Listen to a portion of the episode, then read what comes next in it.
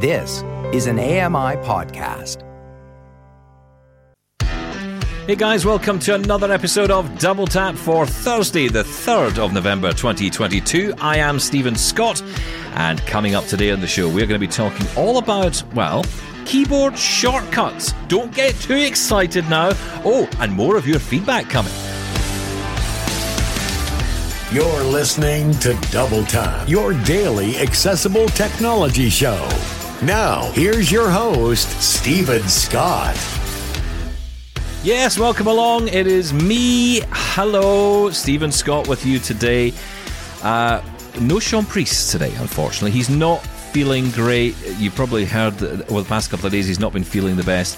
Well, you know what? We had to kind of force him onto a bit of a break. You know, he wouldn't go. I mean, I tried to get rid of him for a long time. He will not go easily, uh, but we have we have uh, given him a bit of a break just to uh, to try and get better. So look, get well soon, Sean. I know you'll be listening in, checking out the uh, competition, uh, who's sitting in your chair and all that stuff. I know that that kind of thing worries you, uh, but you know, thankfully for you, it's a friend. It's a friend of our show. I would say, are you a friend of the Shed, Robin Christopherson? I am huge fan. Yeah, Huge fan. and he's got no worries at all about you know me doing a good job compared to Sean. oh, don't worry. There's no standards like that set here at all, so we're absolutely fine. His I job is guarantee. safe. Yeah, exactly. It'll, they'll be screaming for him to come back. Even Dean from New Zealand will be saying, "Do you know what? Let's get Sean back on." yeah, on second thoughts, he'll say. Yeah. How are you, Robin? really good. Yeah, really good. Thanks, Sean. Get better. Yeah. Listen, thanks for ASAP. stepping into the the hosting chair today with me because uh, we've got a lot to talk about. And actually, this topic we're going to discuss today was something we'd been planning to do for a little while. Um, and it's on the subject of keyboard shortcuts. We're going to get into keyboard shortcuts today and talk about, you know, different ones that we use because I have found over, especially on the Mac side, I know you're going to talk about Windows, but I am going to talk about Mac. And on the Mac side, I have found so many keyboard shortcuts that I think are just brilliant. And I, you know, oftentimes you just hear about them. Maybe if someone on Twitter says, "Hey, have you checked this keyboard command out?" Or sometimes there's those articles you see on websites that say mm-hmm. 10 essential keyboard commands you must know," and then you think, "Oh, I'll know all these," and then you find one and you go, "Wow, I did not know that was a thing." So yeah, we're going to talk about that today, right? I mean, keyboard shortcuts for us, they're they're pretty important, right? Keyboard shortcuts are key. They- are. That's how we drive our computers. They are key. Yeah. And you know, honestly, I know Sean says that he only uses tab and spacebar, which is definitely not the case. He he knows loads more than that. But you know, the more you know, the more swift you can be, and the more you feel like a ninja, basically. Absolutely, that's right. And you can move around things, you can get around things really quickly. Um, yeah, it's really, really important. So we're going to talk about that today. We're going to get into that a bit later. And we're going to kick off though with some feedback because we get so many of your messages in, and we want to uh, read them out and play them out here. Uh, we do have the lovely Laura reading out our emails today, and uh, we're going to start, Robin, with a random poem. Tappers, have you heard? Musk the nerd has bought the bird. The media has inferred that Trump's feed to be disinterred. Liberals are quite disturbed. Extremists no longer curbed. So, so that's referring to, of course, Elon Musk buying Twitter, right? Um, because the bird has been purchased, it's now free. Um, yeah, well, you were on with this. We were talking, of course, about all this uh, last week, or was it last week? This week? Yeah, was it this week? Uh, it's all a blur. I know, it is a bit, and yeah. There's been loads of news since we talked about it as well. I know. So, So, what's your what's yeah. your thoughts on the blue tick thing? Because that was, of course, the big story yesterday. It seems like it's definitely going to happen. Uh, you know, this is for people who have verified accounts. So this is people who are, you know, bigwigs in the in Twitter sphere, um, and you can, you know, they they rely on Twitter for a lot of their brand and reaching their their audience, and you know, it's a really really good system because you you know that they are people that have been vetted, checked out. They're not bots. They're not, you know, um, dubious accounts or anything like that. And yeah, as soon as he got in the driving seat, he wanted to charge those blue tick people a subscription each month. The first thing that came out was a rumor of four ninety nine a month, and then there were others that said twenty dollars a month. And it seems to have settled down, doesn't it, at around the eight dollar. Hmm. a month Well, I think mark. that was- uh, Stephen King apparently is the is the we've to thank for this because he had tweeted out twenty dollars. I'm not paying that, and then Elon replied and said, "What about eight? It's Yeah, like exactly. Live negotiations so were happening. Just like how Elon would uh, would work. I like that. Yeah, me too. Yeah, I actually do quite like. I of mean, a committee. People people want well that this is the thing, right? I mean, there was a lot of things that had been done or has been done already at Twitter that would have taken months of meetings and strategy meetings and all the rest. And look, I've I've worked for organizations like this. You know, it feels like nothing happens very quickly because you know there's so much red tape you have to get through.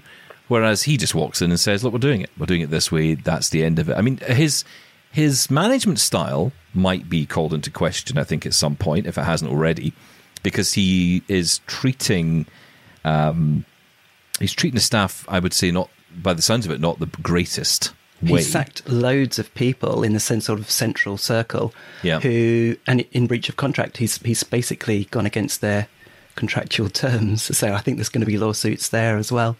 But no, it's kind of Wild West. His his style is really shoot from the hip, isn't it? So I Yeah. love the way talking about you know him responding to Stephen King. Well, Stephen Scott at, mentioned Elon, didn't you? I did. asking for third party apps to be brought up to par with the main Twitter app around adding in alternative text images and I can't remember what else there was, scheduling tweets maybe. That's my other Um, thing. Yeah, I really want. To, I want to see. I mean, I remember Chicken Nugget had the feature. I know it was tied into Buffer, Yeah. but I really would like that kind of thing back in, say, applications like Spring or Mm-hmm. Twitterrific, TW Blue potentially. Um, there's loads of them now that, you know, that are very accessible to us, and I just think that it'd be nice to be able to build those tools in because a lot of that functionality was taken out by Twitter. If he's moving away from an ad based revenue model to one where people do subscribe, then maybe he'll change his mind about third party applications because the big beef there was that they weren't adding in the ads. So, uh, you know, people were paying for those apps and that's how they survived, but Twitter didn't get any revenue. So maybe, you know, this will, that he'll ease up on that because he wants as many people to be on Twitter as possible.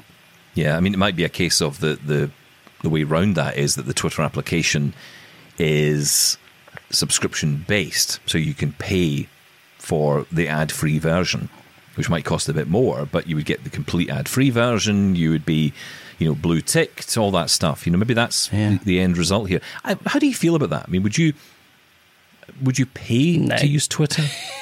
Well, I I tweet every day whenever I put out a, a podcast and on other things as well.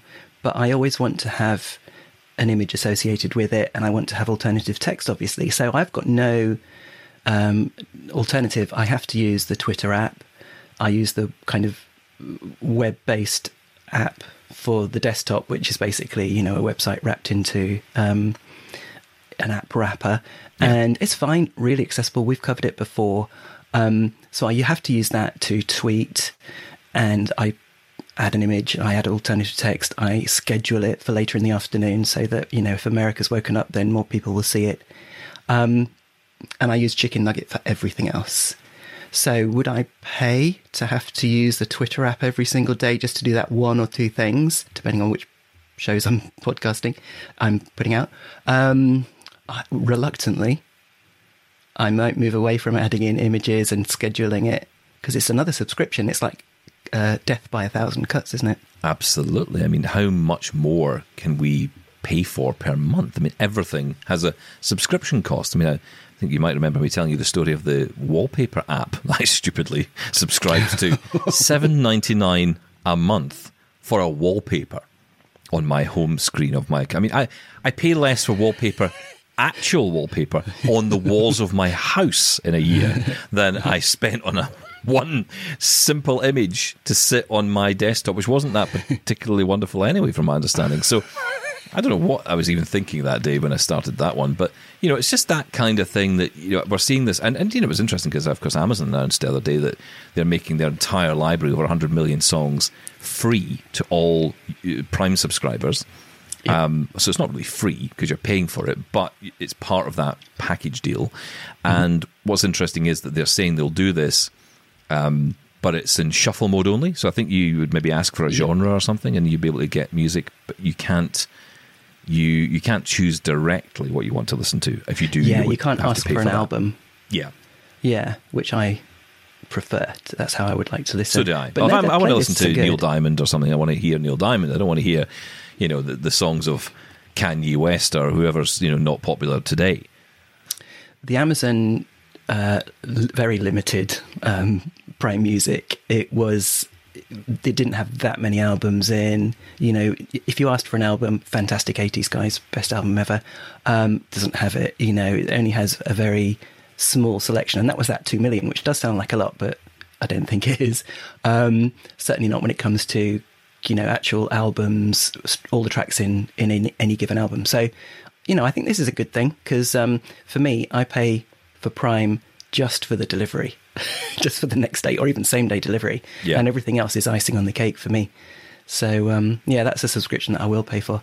We should mention that Apple have recently made it much easier to view all your subscriptions if you go into settings and then tap on your profile, because a lot of apps or other services give you so much free, and then you forget, and they rely on you forgetting to cancel before the the paid bit kicks in after a month or three months or something.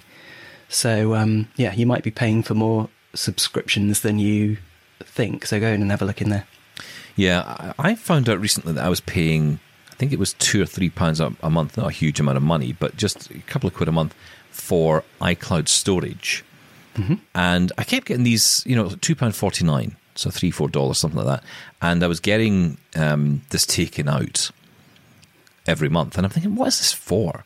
And then I contacted Apple, and I will say, if you haven't got the Apple Support app, uh, you should get it. It- Honestly, it's brilliant because you can just had no text chat.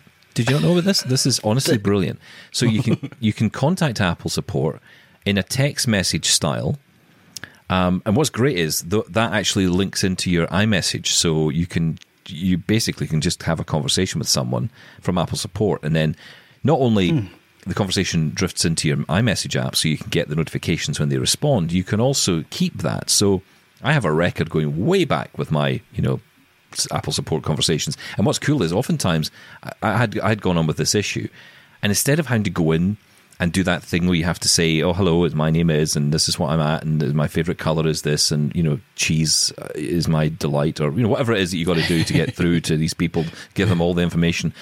Um, you know, instead of that, you just literally start the conversation, and because they have the track of what you've said and they know your Apple ID, they can just continue the conversation with you. It is brilliant, and with the Bluetooth keyboard hooked up on the iPhone, I was like chatting away with them, getting lots of information, um, really swift response as well. So yeah, I would highly recommend the Apple Support app if you if you need that. But yeah, they did tell me that I was paying for uh, iCloud storage for my wife and for my uh, family on my iCloud family account. But on, that was on top of paying for an additional two terabytes plus two terabytes of iCloud storage on my main Apple account. So basically, there's storage I, I've got that I can apply to my Yeah, wife and say, family you can use this, Yeah. yeah, through family sharing. But instead, I'm paying extra for her. I don't know how that happened, but apparently That was she legacy started it. before. Yeah, they've done Exactly, a lot to. it was kicked in before we, family before Apple yeah. One, yeah, or was it? Yeah, is, it- yeah. is that what it's called? Apple One. Yeah, um, that's the packaged subscription of other things. I'm not sure. I'm not sure, but yeah, family sharing now in iOS 16, we've got family uh, shared family albums. You know, for real, not like these things where So what's the difference there? So your photo roll, you know, your normal kind of camera roll, when you snap a shot, you have to move it somewhere else if you want it to be seen by other people. Um, so you'd have to move it into a shared album, if, Right, and then okay. you know, depending on who that's been shared with. But now you can actually combine your camera roll with other people, um, which is brilliant. You know, God, if that sounds got- dangerous. well, depends what you're doing. But um, you know, for Judith and I, we shared an Apple ID for the longest time, and it worked fine because family sharing was so limited. Um, you can wangle it so that you don't see each other's text message, you know, iMessages and stuff like that. It just worked fine. But then we did um, extricate myself, and I got a different ID, and she has the main one.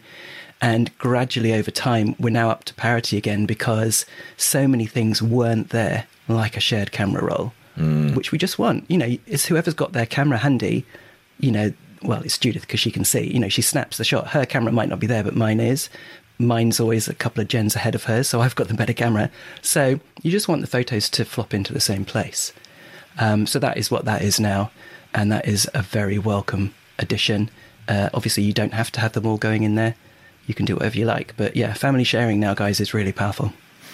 Yeah, that that's quite interesting. Actually, I, I'm I'm not really that bothered. I mean, uh, I, I, no one needs to see pictures of my face, and I don't take many pictures. Accidental screenshots. Yeah, yeah. I, I just I, exactly. That's pretty much all my camera roll is.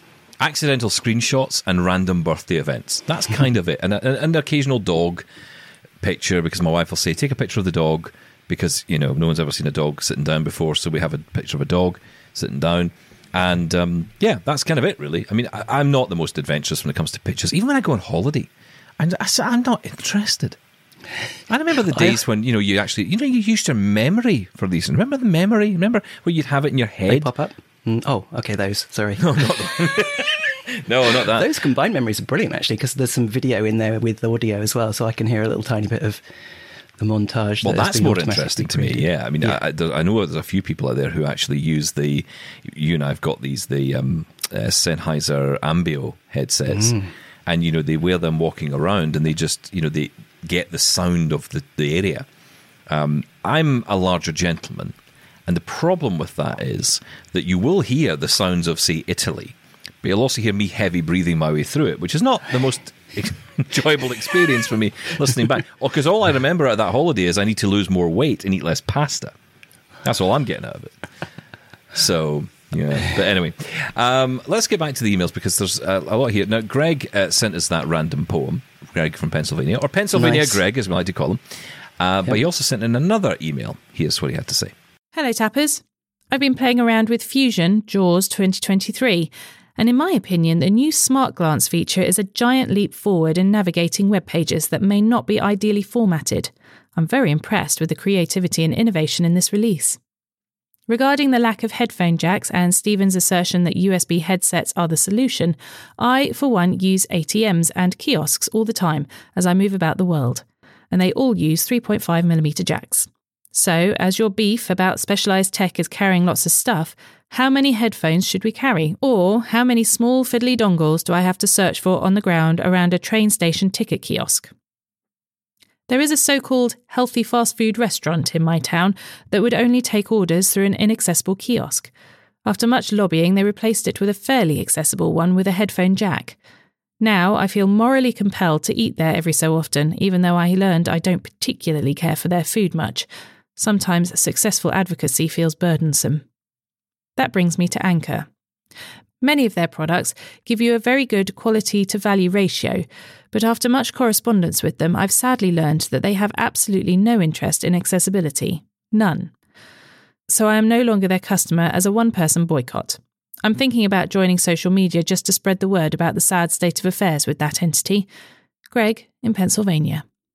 I'm, I'm trying to rack my memory as to what that actually that okay. feature was. It is cool. So when in, in Windows with JAWS, when you open up mm, a web page in Edge, for example, it gives you a summary, how many headings, how many, you know, links. You can change the the level of verbosity that you get when when the on page load.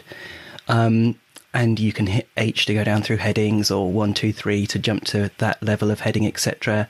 Um, there's loads of keystrokes. Hopefully, you're familiar with what they are. Um, but the new one is Y now on a web page, and it did point you at Amazon um, as a really good example of this, where they don't use H for properly marking up the different sections of the page. They just make the text big and bold.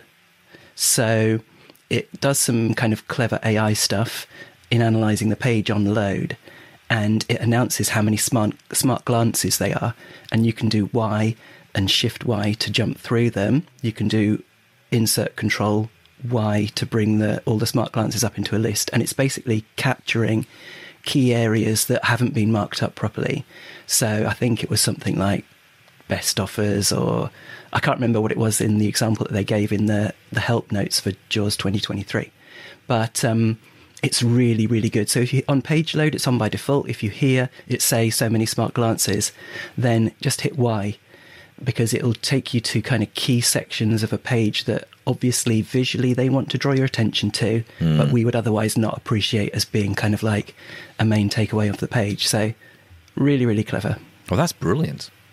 Yeah, I remember it now. Okay, yeah, that's that's. I couldn't remember what the, the feature was. That's very interesting, actually, because there's a few websites I can think of. I, I'm quite keen to go and try that one. I haven't downloaded this latest version yet. At least I don't think I have. It'll Um, prompt you. So yeah, um, you may or may not have, but you might have been busy and it kind of dismissed it at the time. Yeah. Um, really, really good. Very good release. Really solid and some nice new updates. We'll have to do another session on what's Hmm. new in Jaws 2023 or get Matt, Matt Ater back on again. And again, you know, it's evolution rather than revolution, but I kind of want that from a product like Jaws. I don't want them to be changing it all the time, although they obviously do have a lot of work to do to keep up with the ever changing world of Windows 11. Um, so, you know, they, they obviously have to keep up with that, but they seem to be doing pretty well. I mean, you know, despite all the changes.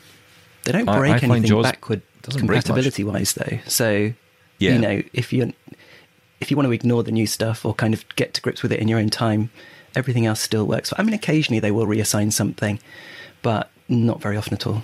Uh, now, Greg talks about Anker there as well as an example of um, you know a, a company which is great for value but not great when it comes to accessibility. This is a real problem, Robin. Now, in your world in AbilityNet, this, one of the things you do in AbilityNet in the UK is you talk to companies. You go out there and you speak to companies and you try and explain to them the importance of accessibility in a wide range of different ways. Right? How do you how do you suppose we tackle this? Is it about Greg going on Twitter and saying you're all awful, or is there another way of doing this?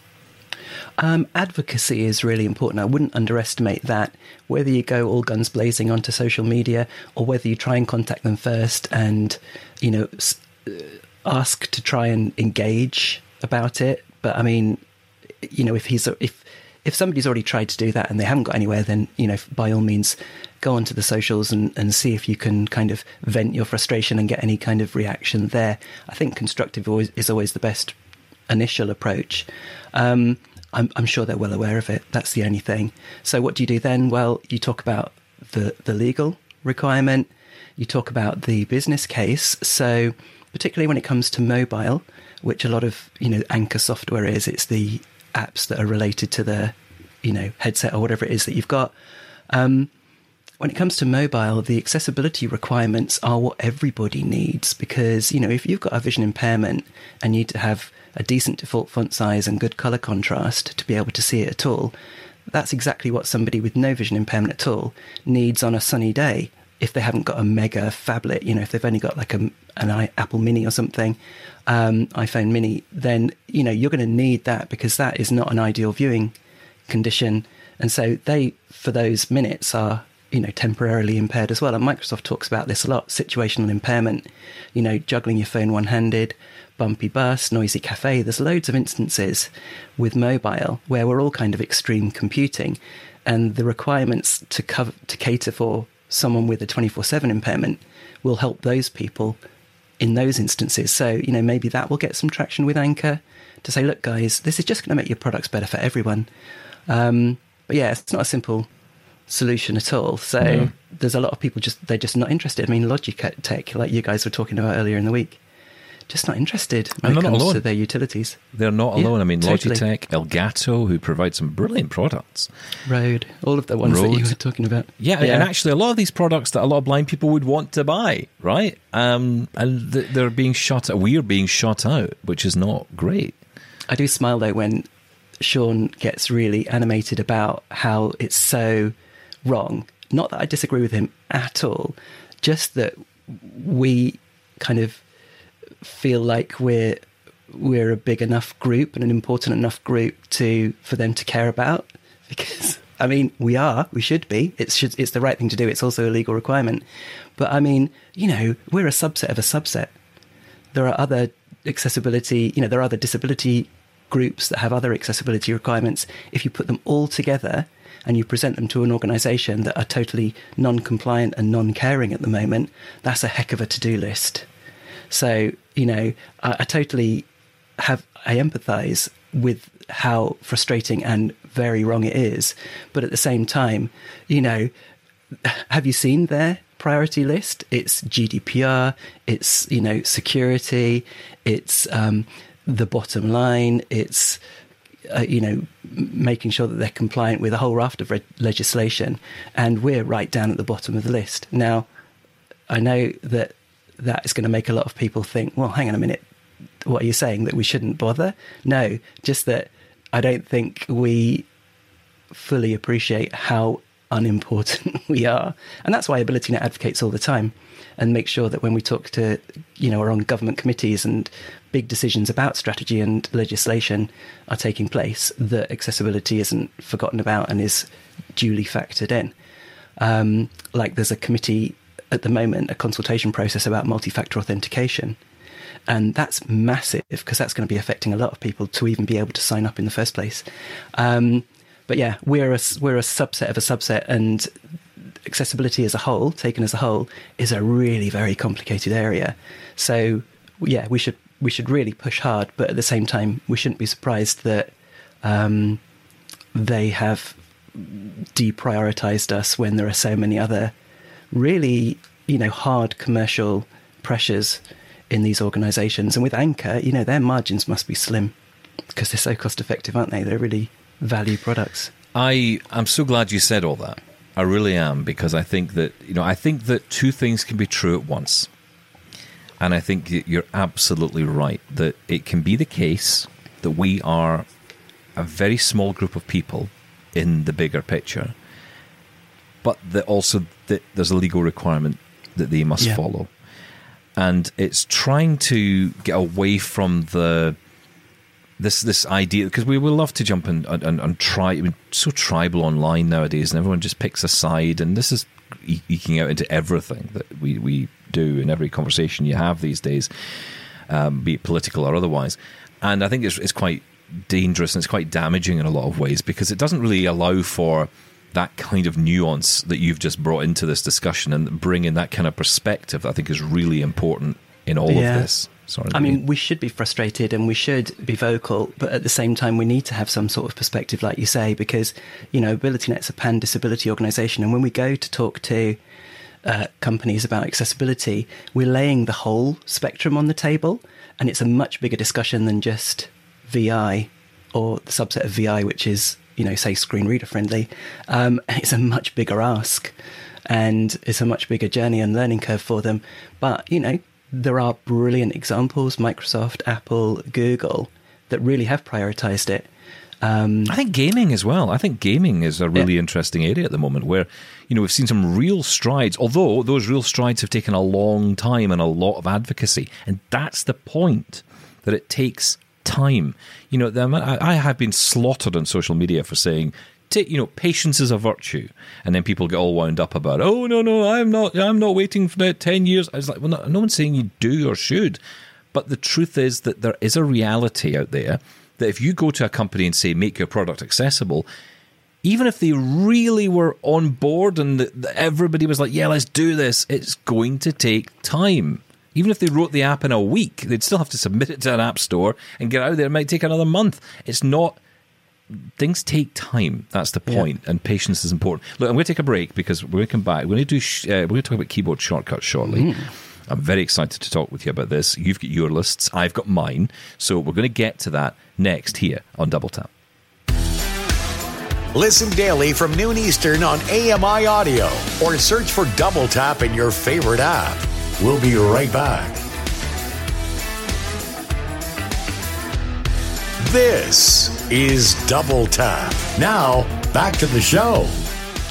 Welcome back. This is Double Tap. I am Stephen Scott, and Robin Christopherson is with me today. Sean is under the weather, uh, which in the UK could mean anything, to be perfectly honest, because uh, you know weather is one of the topics we love to discuss the most. Robin, and you know, it's been it a lot. pretty rubbish. Yes, we've been under a blanket of rubbish for the past couple of days. It's been terrible.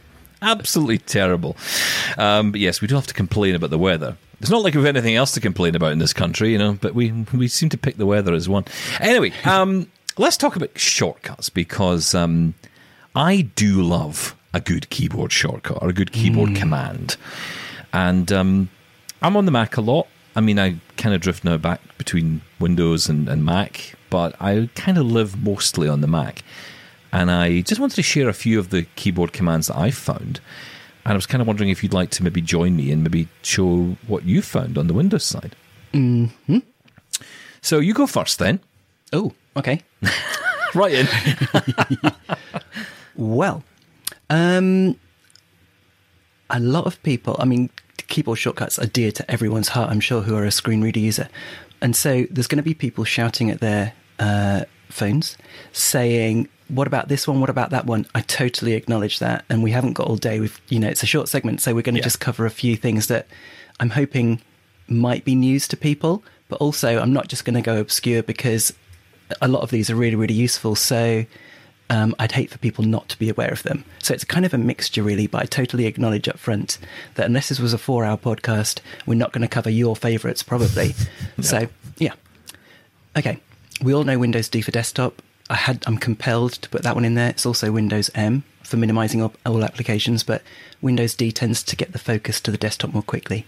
And I've got oodles, I've got dozens and dozens of shortcuts on my desktop, which are kind of keyboard shortcuts because you can add them. So if you create a shortcut to a web page, to a folder, to a, an application, to a file, then you can put those on the short, on the desktop and you can assign a hotkey of your choosing to them. So that I use Windows D an awful lot to get there um, for the ones that I haven't assigned keystrokes to, and then you can just use first letter, or you know you can start typing the the name of the shortcut to quickly get to them, and then just hit enter. But I would assign hotkey combinations to as many as you can until you run out of them. yeah, to run out of keys. Yeah. Uh, Windows 1, 2, 3, etc. are for launching applications that are on the taskbar.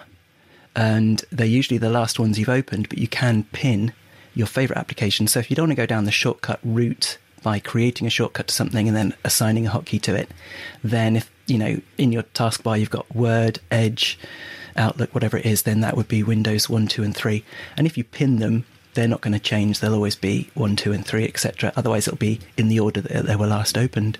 And can I just jump in just to say, because I think this is really important. I know a lot of people who listen to this show who are not blind or partially sighted, who aren't using screen readers. These work across the board. This is not exclusive to people who are blind who use these, right? This is for everybody. Totally. Yeah, I mean, we I use JAWS, and there are dozens and dozens of keystrokes for every instance, and you know they they depend on where you are, which application or whatever it is you're doing. I'm not going to cover any of those, so this is all mainstream stuff. Absolutely. So when you hear a pop up, um, that they call it the toast in the bottom right corner, then it's Windows A. Now, these are for Windows 10. 99% of them are going to be the same for Windows 11, but I haven't been able to upgrade because I'm on a Mac and it doesn't allow you to upgrade to Windows 11, not with my version of VMware, which is the virtual machine that I'm using. So I'm, Oh, this is Windows 10, but I think they're 99% the same. Okay. Uh, so Windows A will take you to that, and then you can just tab through them. It's the kind of notification center, basically. Windows E will bring up uh, Windows Explorer, which we all use all the time for getting around. It's so much nicer than the Finder on the Mac. Yeah, and, and do you know Which- what? A lot of people do not know that command. Windows E. I I have friends of mine who use computers for years, especially those who, who use JAWS, and they would have what they do, which I used to do until I learned the command, was I would hit the Windows key and then type file, and then start typing File Explorer until it came up, and then hit enter, and that was me into it. But Windows E is is the quickest way to do it, right? And open a new version of it as well if you need to open more than one. Yes, it will open multiple each time you do that. Alt D will take you up to the address bar there, so you can read what the path is to the folder that you're looking at. You can, you know, type CMD to go to the command prompt if you want to do a quick uh, command line instruction, which are much more powerful than GUI stuff for people that are ancient. Um, something we covered, um, which is golden, if you like emojis, like I do. Not everyone's cup of tea. There'll be a cup of tea emoji, I'm sure. Is Windows full stop, and we covered that on an earlier show. It doesn't speak super well, but it's incredibly accessible if you, um, for example, when you do it a second time, it says um, emoji panel open again, where it's not. It's actually closing it. So there's a couple of like oddities. But if you go back and listen to that episode, it's super easy to use the emoji panel, and every single emoji you can either you know arrow through, or you can start typing to get to to you know bring your list down to um, what you're onto about you know pumpkin or um, hot dog or whatever it is you want this is a relatively new one. Lunkin hot dog. Yeah, I, I'm sure someone will develop it. Yeah. Windows H for dictation. Really, good really useful for start and stop dictation. Yeah, really, really good. Is that Windows only in I. text fields? Yeah, you need to be. Um, I don't know whether it fires it up when there's no cursor flashing, but I think you probably need to have the cursor somewhere before Right. that will work. Yeah. Um, we need to go into settings a lot. Windows I, I'm sure you know that one. Hmm. Windows R for run. I use this all the time because sometimes the start menu can be a little bit finicky and it can take a little bit of time to come up and you know it doesn't always get the thing as you start typing i know you can arrow down through the start menu and go to apps that way etc but if you do windows r it's a really clean run dialog box and you can start typing the name of a file the name of a web address the name of a folder um, you know, like documents. You could start typing anything in there, and chances are it will open it super quick. So I love the run, and the run um, dialogue remembers a history. So if you do Windows key and R, and you can start arrowing down through things that you asked to run recently in recent history. So that's super powerful as well. Um, there are keystrokes for bringing up narrate, for example. It's Windows Control Enter on Windows 10. I'm pretty sure it's something different on 11, isn't it? And Windows no, it's the Plus. same. No, it's the same. Oh, good. And the Windows key and plus is for opening magnifier. Hmm. So those are all the Windows ones. I've got a couple that are application specific. Well, I'll get to them in a minute because I, I, Yep. want, to, I want to talk you through some of the commands I've used Yep. on the Mac recently that I really, really love. Um, I mean, the one which I think a lot of people will know, I mean, you know, there's the obvious ones, right? So there's Command C and Command V to copy and paste, C to copy, V to paste. But one thing that the Mac isn't clear about is how to move something. You know, if you want to cut something on uh, on a PC, it's you know Control X and then Control V to wherever you want it to go, and it'll move it there. Whereas on a Mac, well, it didn't, didn't seem to have that option. There's no cut command. Uh, so I found this one, which was Option Command V, and if you hold down Option, then Command, then V, it will move whatever is copied. So that is the way of moving a file rather than just pasting it somewhere, rather than just copying it. So that's pretty cool. I love that one. yeah, uh, one I, that's golden. yeah, it is, isn't it? I mean, it's just that. How many times I do this? I mean, I, I usually save anything I'm doing on in audio to my desktop first, so I'm working off my computer, and then I move it to Dropbox when I'm done. So I'll just copy the file, and then I'll just Option Command V to take it straight over to whatever file in Dropbox it needs to go into. So we that's should brilliant. say that all the standard stuff like um, copy, paste, print, bold, all of these things which on the window uses control, on the Mac uses command, which is where the uh, alt key is Yeah. on the PC. And there, there's, there's parity there pretty much, but then there are these notable exceptions like that one. And just like deleting a file, you can't Yeah. just hit the delete key. Doesn't work like that, do- does it? No, you got to you got to do uh, Command and then Backspace. backspace for some What? weird reason. Although it is good because it means you can't easily delete things. Yeah. uh, which Yeah. is good news. Uh, the other one which I learned recently, and I had no idea about this one until about what a week ago, and this is what kind of sparked this desire to do this show and this topic was uh, Option Enter. So if you're on a line, if you're on a, a link on a website and you're trying to download a file, Option Enter will just do it for you. It'll just go off and download the file. That's what it does. So it won't, it'll activate the link, but it will also, it'll, more importantly, it will download the file associated with the link. Now, obviously, if there's no file there, it'll just download whatever the web page is or whatever is you know connected to that link. But if you're on a file, you're trying to download it, uh, that's one easy way to do it. Can I just talk about menus? Because Mm-hmm. one really powerful thing about the Mac is that everything still has menus. Um, but the downside is that, unlike on Windows, it doesn't have like an underlined letter each time. So, you know, we're used to, as power keyboard users, um, doing, you know, Alt F to drop down the file menu. And then each of the things that you arrow down, it'll announce what the, the hotkey is for that.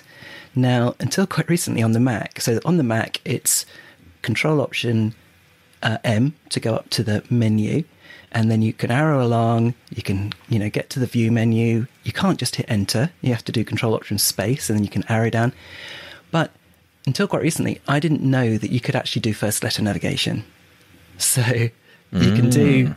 Control Option M to go up to the menu bar, you can do V, and it will jump you straight to the View menu, for example. Yep. Then you can drop that down, and then if you know the first letter of the thing you're getting to, then that works. But it doesn't announce it, and that's my, you know, ch- that's what I find challenging on the Mac is that you're left in the dark when it comes to keyboard access. They're hidden. You have to go and really dig them out, and there probably will be something, but it's certainly not surfaced very easily. Now you know what it's like. You want to send an email. You, you know, we're, all, we're always in this situation, and I don't know about you, but I tend to just quit applications when I'm done with them, and then open them back up when I need Yep. them later on. Mail is one because I like to get things done without endless notifications that I've got a new email. Uh, so how do you quickly jump in and get a new email going? Well, you can use Command Shift I, and that will open the mail application, and it will drop you right into a new message. So you can just get started. That's a cool feature. Uh, I use that quite a lot actually. Command Shift I is brilliant for that. Just getting right in there and getting to a new mail message. I do it every day. Um, the other one, now you mentioned Alt D, which if you're on a web browser, Edge, Chrome, Safari, whatever it might be, um, if you go into a web browser, you would do Alt D on a Windows side to get to the address bar. On a Mac, that's Command L. Don't know why. um, but there you are. That's what it is. Um, For Command- location, I think. Yes, probably. command space is good as well. Now, command space, if you just press command and then hit the space bar, that will open up the spotlight tool, which lets you just search the Mac for anything. Most times I'm using it for opening up an application, um, a bit like I would do if I was hitting the Windows key Yeah. on uh, on a, a. PC. Yeah, it just brings up that kind of option to just search. And it's, you know, I, I've had mostly good things with it, but only when I'm looking for the top thing. Anything beyond that tends to be a bit problematic. But there is another function of command space which you might not know about, and that is you can set Siri to be set up to work with this. So you can hold down command and then hold down the space bar, and that will activate Siri for you. So if you, you can use command space as you do, but then you can also have command space and hold the space bar, and that will let you uh, talk to Siri if you want to. Just brings Siri up for you. A couple of others to mention. I didn't know. Did you not know that one? no, I always I love this. This is why this is bar. why we're doing this, right? Because there's so many things we all do every day that we just do, and we don't realize that actually, you know, not everyone's using all this stuff. That's really good. Now, I, I, there's a couple of different options when it comes to screenshotting, but I, I'm picking this one in particular because it's very blind friendly, and that's Command Shift 3. It basically takes a screenshot of your entire screen. Now, there are other ones, there's Command Shift 4 and Command Shift 5 that do different things, but they require you, I think 4 requires you to drag the mouse and, and select a, a portion of the screen if you wanted to, and then 5 you can choose to either screenshot the screen or a portion of the screen or even video the whole thing. So there's there's more options there with three, four, and five, but three is the one for most people. If you wanted to take that screenshot, um, if you've got a linked Dropbox account, you'll probably find the first thing that will happen is as soon as you do it, it will ask you, "Do you want do you want to save your, your screenshots over here?" Because Dropbox is really needy. So that's something to uh, be aware of. Um, Command Control Q, brilliant if you're leaving your Mac. Um, maybe you're in a public place or you're with someone, and you, maybe you're on a train or something, and you're leaving your, your laptop behind for a minute. Command Control Q locks up your Mac, just puts you back onto the lock screen. You can come back, put in your your uh, password, or use your Touch ID to get back in. And you know, simple space bar, right? Simple, simple thing like a space bar. So the space bar, when on a file, when you're actually focused on a file, you can preview a file. I use this all the time for audio files. Yep. Is this the audio file I'm looking for? Hit spacebar, it starts playing it right away. I don't do anything. And that's so I can even- different from Windows, where I space know. just selects something. Honestly, guys, it's very disconcerting. But yes, And, and actually, it's one of the most the one of the best things about parallels and using parallels with the VM, like you were talking about earlier, using virtual machines and stuff, is that you can actually have the spacebar functionality to preview in Windows, which is the best thing ever. You can actually bring that in as a feature, but that's another story. Uh, and you know, you mentioned uh, settings. Well, another thing, of course, in an application is the individual preferences for that application. Command comma is the one you want to remember, which happens in that. every single application, unlike Yeah. on Windows. Come on, comma, Absolutely. comma, yeah. Right, give us some of the, the other ones you were going to mention because I've got a few other voiceover specifics before we go. Brilliant. Um, one other addition to your um, locking one is the the sleep So I use my Mac in clamshell mode all the time with an external monitor, which just doesn't happen to be switched on. So my Mac is always closed. So how do I kind of power it down? It's Command Option and then the eject key, which is next to F12 on my keyboard. Ah, okay. And that, you know, if you can hear the fans, which you probably can at the moment, um, that will within three seconds put it right down into sort of standby mode, and uh, it comes up very quickly when you bang any key uh, when you come back to your desk. So from a power point of view and from a security point of view, Command Option um, Eject is that one. Nice So one. yeah, on the um, Windows side, so on Office. Um, so this happens across all Office applications, and I could say so many. And I know you guys are shouting your favourite ones now. uh, Alt Q because the virtual ribbon is evil. I mean the um, the ribbon on all Office applications is Oh, horrible. it's horrible. Yeah. Even with the virtualized version for JAWS. Alt Q is my favourite keystroke in all Office applications. It takes you up to a little search box. You can start typing, you know, like out of Office, and it will take you straight to automatic replies. Oh, if you arrow down, you get all the different hits. Or I if you start typing, you know, formatting or something, you know, arrow down, um, remove all formatting, you know, things like that. So, really, really powerful. Another top, top one is Shift F3. Again, across all Office applications. If you've messed up the having the caps lock down, um, you can toggle between all caps, all lowercase, and kind of sentence case. So if you select the text that you're not sure about, do Shift F3, it'll toggle between the three.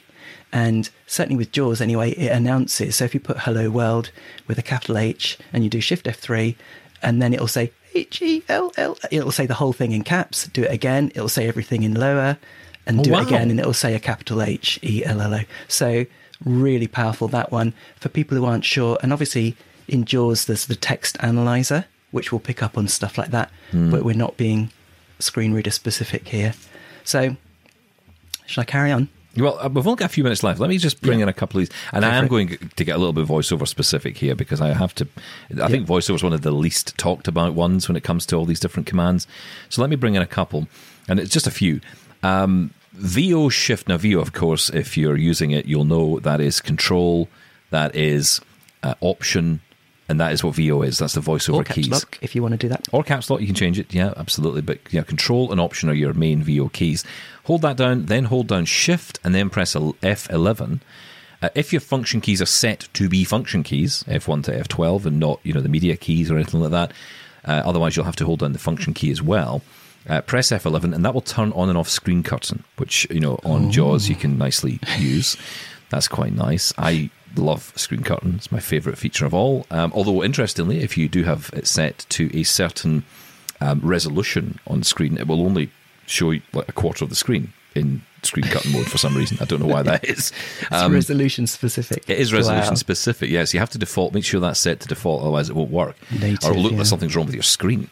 Uh, the other one for just getting through quick settings, like you know, if you want to change your voice or change the rate or pitch or volume or anything like that um, in a rotor, then you can do that with VO Command Shift and then right arrow or left arrow.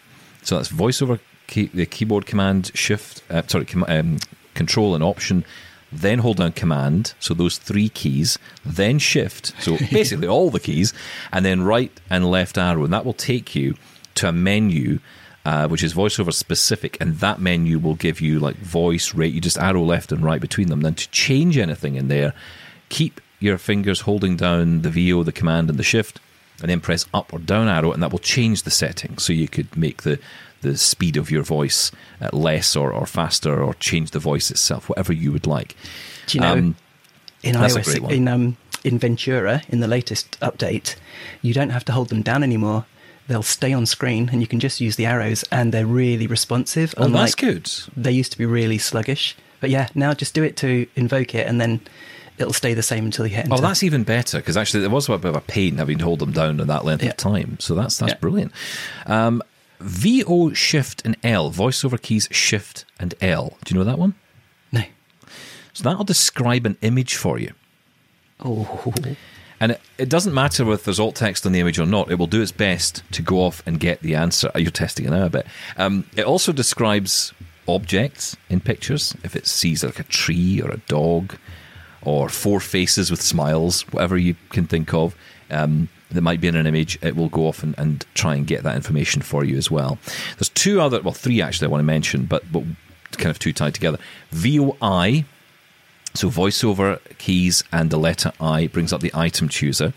The best feature in the world. I was just going to say that's the, the most important one you've mentioned today, isn't it? I mean, it just is so valuable to to move around. So eh, let's just say you're in an application. Our, our best example is you say you're in settings. This is one example. You're in settings and you're looking for sound. Now, there's different ways to find sound, but let's just imagine that we you know, instead of arrowing all the way through or VO right arrow all the way through all the different preference lists, you just bring up the item chooser. It will bring everything it sees up into this this table in front of you, this column in front of you. You just start typing sound, S O U, and that is it. It will drop you on sound. You hit enter, and you're there. You've, your focus is right on it, and then you can VO uh, space to select that. That's what the item chooser does. It works on websites. It works across applications. If it's on the screen and it can see it, it can find it because basically it's taking everything it sees and just putting it in one big list. You can be more specific with VOU, which brings up the rotor to choose between, say, on a website headings or links or whatever. You can be more specific with VOU. But VOI just shows you everything. So if you don't know if it's a heading, if you don't know if it's a you know, I've, been on websites which it just we don't have the glance feature, you know, with the smart mm. glance like you do with JAWS. So, you know, this is the best way to kind of very quickly look at what you're uh, or trying to find what you're looking for. And finally, you might know about VOZ, which mm. is to repeat the last phrase spoken. So if you've heard something and you think, what was that? What, what did that just say? You can repeat it. But with VO Shift and C, you can copy the last spoken phrase to the clipboard. Let's say, for example, as is often the case with me, TeamViewer ID or a TeamViewer password, which I often have to go and get when I'm on. Uh, what I call with Aira, and sometimes I can't always get into the field to get the text. So I just I just use VO Shift C. I just open up a, a text edit document and I just paste in that number, paste in whatever information it is. You, there's also ways you can even get them copied out to like an MP3 file and get that delivered to your desktop. There's lots of cool stuff you can do. Yep. Honestly, we are out of time, Robin, but I honestly, there are so many great keyboard commands we could talk about. We should, Send we should in do your more favorites. of it. Yeah. Send in your favorites, exactly. Keep in touch with us. Feedback at double tap on air com. You can also uh, drop us a voice message on 1877 803 4567. Robin, this has been a lot of fun. You want to come Thank back you. tomorrow? Yeah, go on then. Okay, then. Let's do it. Thanks, Robin. Bye.